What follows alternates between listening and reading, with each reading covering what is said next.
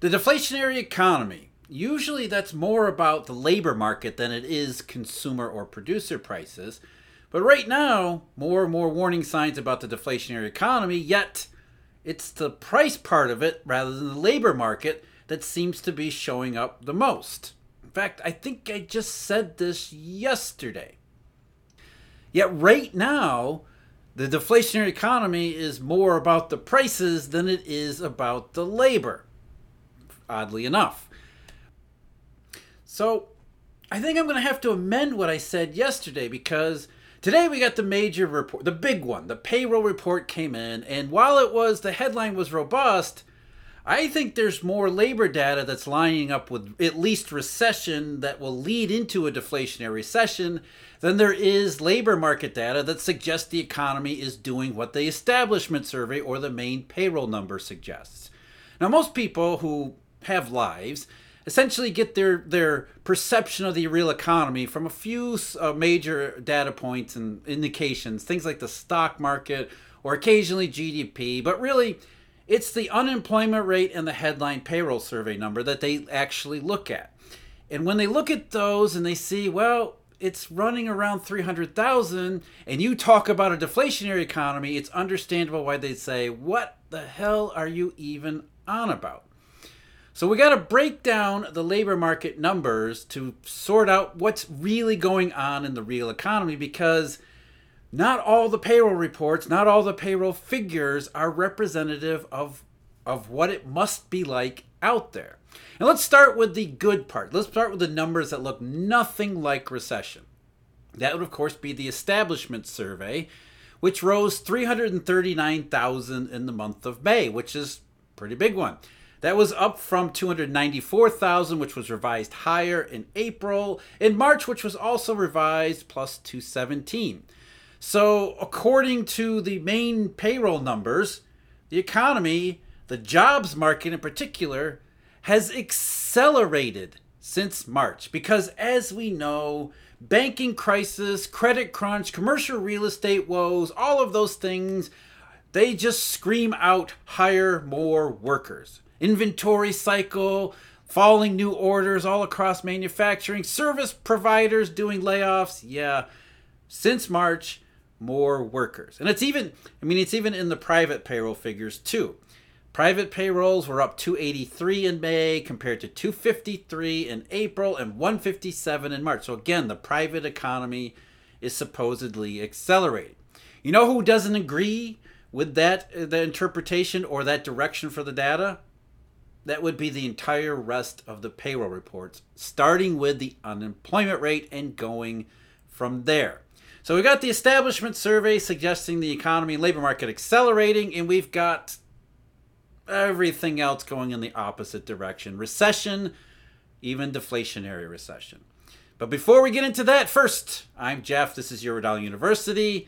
Thank you very much for joining me. If you're interested, Eurodollar University has memberships available where we have exclusive content about the monetary system, what it means, what it is, how it works, how it doesn't work. We've got research subscriptions, a daily briefing I contribute to marketsinsiderpro.com. That's a research bundle with Tracy Shuchart and Steven Van Metre. I also do a daily deep dive analysis that's at the Eurodollar University website, where we dive deep into all of these things real inflation, monetary consequences, what these things mean for today as well as tomorrow and maybe next year if we're lucky.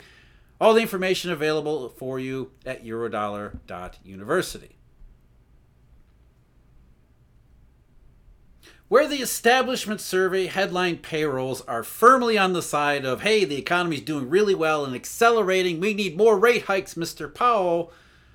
The unemployment rate, the other the other key statistic that most people follow, well, that jumped up in the month of May. Though I'm hesitant to say the unemployment rate right now is moving toward recession or in that recession camp, it at least did something contrary to what the establishment survey does. And the reason it did that was because the the uh, unemployment rate comes from the household survey. The unemployment rate went from 3.4%, which was another one of those more than 50 year lows, all the way to 3.7% in May. And the reason it went up was because of two things. Because remember, this is a numerator and a denominator. And, and there's two parts of the equation here there's the number of people who are unemployed and the number of people who are seeking employment. That's the labor force. The labor force increased a little bit in May. It was up just 130,000 after falling 43,000 in April. But it was the household survey measure of employment that really stands out here and that really spiked the unemployment rate. The household survey suggests that the number of employed persons in the US economy fell and fell rather sharply, unusually sharply, in the month of May. Rather than accelerate, the household survey has been decelerating and is now contracting at a fairly fairly big number, at least for one month. That big number was minus 310,000 compared to plus 139, not a good number in April. So two bad months in a row. But that was following two other months, February and March, where the household survey, in particular full time jobs, as we've noted here, were just off in la la land. So the household survey at minus 310,000, that's an unusually low number. In fact, before last year, we didn't see many negative numbers in the household survey at all. Certainly not something like 200 minus 300,000. Then all of a sudden, the household survey started to show more and more negative numbers, and then they disappeared. Supposedly, I don't know, the labor market, according to these BLS, started to get hot again toward the end of last year. Now maybe it's cooling off again. So do we do we trust the household survey because now it's it's it, it looks like it's isolating those few months at the end of last year and the beginning of this year, certainly for full time jobs. I wouldn't trust it just yet, but at least it shows that it's not it's doing the exact opposite of what its its counterpart, the establishment survey, is suggesting. That's also true of full-time jobs, full-time jobs which are part of the household survey. Those fell by 23,000 after rising 161,000 the month before. So two again, 2 months in a row that are more like last year than the preceding couple months. And it really for full-time jobs as well as the household survey, it really is well, it really was that February March period. Not really sure what that was. Were they trying to catch up seasonal adjustments? Uh, unclear at this point. But as I said, since March, the household survey is going this way, the establishment survey is going that way, the unemployment rate, because it comes from the household survey, that's going up, which is more recession, or at least the initial stage of recession consistent with that idea. The real big one here is the hours worked. And that's back in the establishment survey. So we're back in the CES data along with the headline payroll numbers. Just like the household survey measure of employed, the establishment survey uh, measure of hours worked is decidedly recession at this moment. Remember what we said yesterday about the ISM in particular, how companies are holding out. They're waiting. They understand that business is soft, the economy isn't great, but it isn't falling off a cliff just yet. And they believe, they believe, they want to believe they're optimistically hopeful that there will be a rebound in the second half, or that at least it won't get worse from here. And so, because of that, as the ISM has pointed out several times so far this year, despite weakness and softness in the economy, despite weakness and softness in their own business, they're not ready to fire their workers yet. What they said yesterday was companies are managing outputs to better match demand for the first half of 2023. That's the softness but pre- and prepare for growth in the late summer, early fall period. That's the second half rebound. However, there's clearly more business uncertainty in May, which suggests that companies are getting a little bit a little bit nervous and anxious about whether or not there can be a second half rebound. And who can blame them? Because things continue to get worse, not stabilize or get better. As we see in the labor data, and as we're going to see in the rest of the labor data, more suggest exactly what the ISM is talking about. Companies are having to make adjustments, but they're not willing just yet to go to that final conclusive step, which is the mass layoffs. Back in the CES, the establishment surveys, the index of total private hours was down yet again in May. That was down for the fifth time in the last seven months. So, again, that's the opposite of what we're expecting with an accelerating headline payroll number. Not only that, since the big jump in January, which showed up in a lot of the labor data, but since January, so four months now, we've got February, March, April, and May, which includes obviously March, April, and May, which Establishment Survey thinks everything's accelerating. The hours worked part of the Establishment Survey data says the economy is contracting. Not by a lot, but by enough that it's consistent only with recession. Going back to January, the hours worked seasonally adjusted, the seasonally adjusted hours work index is down 0.2%, which doesn't sound like a lot, but hours worked, especially given population growth, especially given just nominal increases all across the board in a normal environment or even a weak and soft environment, a negative number over a four month period is exceptionally rare because that's not how economies operate. And four month period is long enough where you start to say, okay, one month, one month, or maybe two months in a four month period, or two months in a six month period, that could be a statistical fluctuation. That could be in a whole number of things. But a but down altogether in the aggregate, 0.2%, to be down by any amount over a four month period, that stand that stands out, especially since this is establishment survey data. How rare is that on a four month basis? Well, the data goes back to uh, before 2008, I think 2006. So it doesn't go, the, this current data series doesn't go back that far, but that's enough of a survey. I mean, we're talking about 17 years here. And in those 17 years, only twice have the hours worked index been down on a four month basis, and it has not been a declared recession. The last time was May of 2016, which, if you recall, was nearly a recession. In fact, it was a recession in a lot of respects. So that's not a good comparison. And the one before that, October 2007, not in the Great Recession, but certainly heading toward it.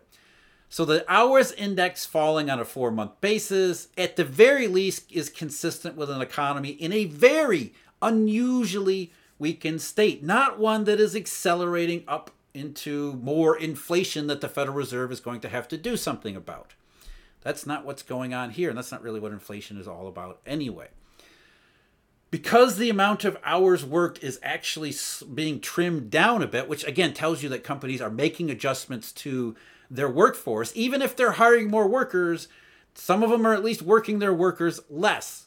Even though they're not cutting jobs, maybe they're hiring few, maybe some are hiring, maybe some are not Either way, in the aggregate, hours worked are declining a little bit, which means weekly pay has to go down too. Or weekly the rate of change, the rate of increase in weekly pay has to go down. Weekly pay isn't contracting; it's just slowing down in, by a lot.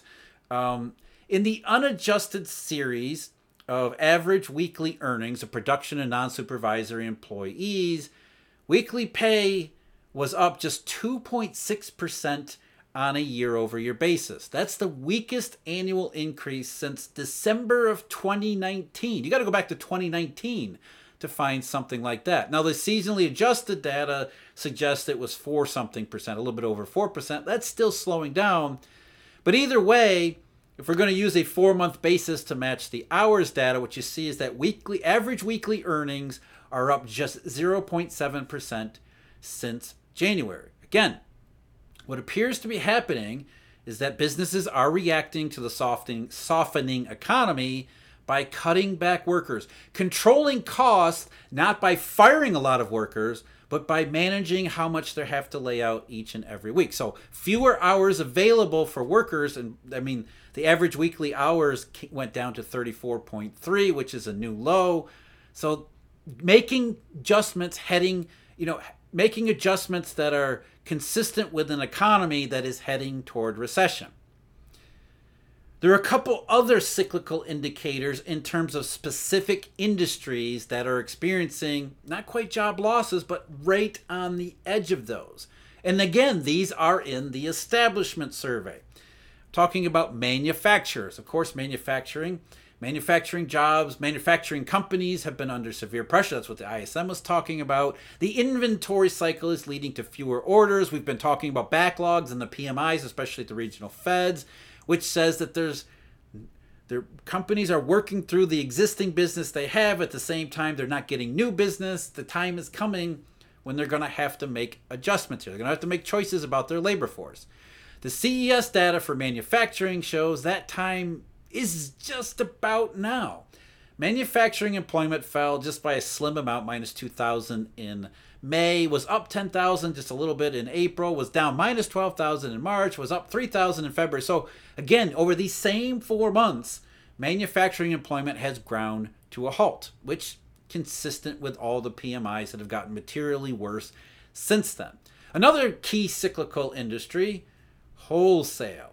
Wholesaler, as you know, if you've been following me on this channel or in any of the research descriptions or anywhere else, Wholesale inventories have been the biggest of the inventory problems, so it makes sense that wholesalers are thinking about maybe cutting back on their employment too, but not quite there just yet.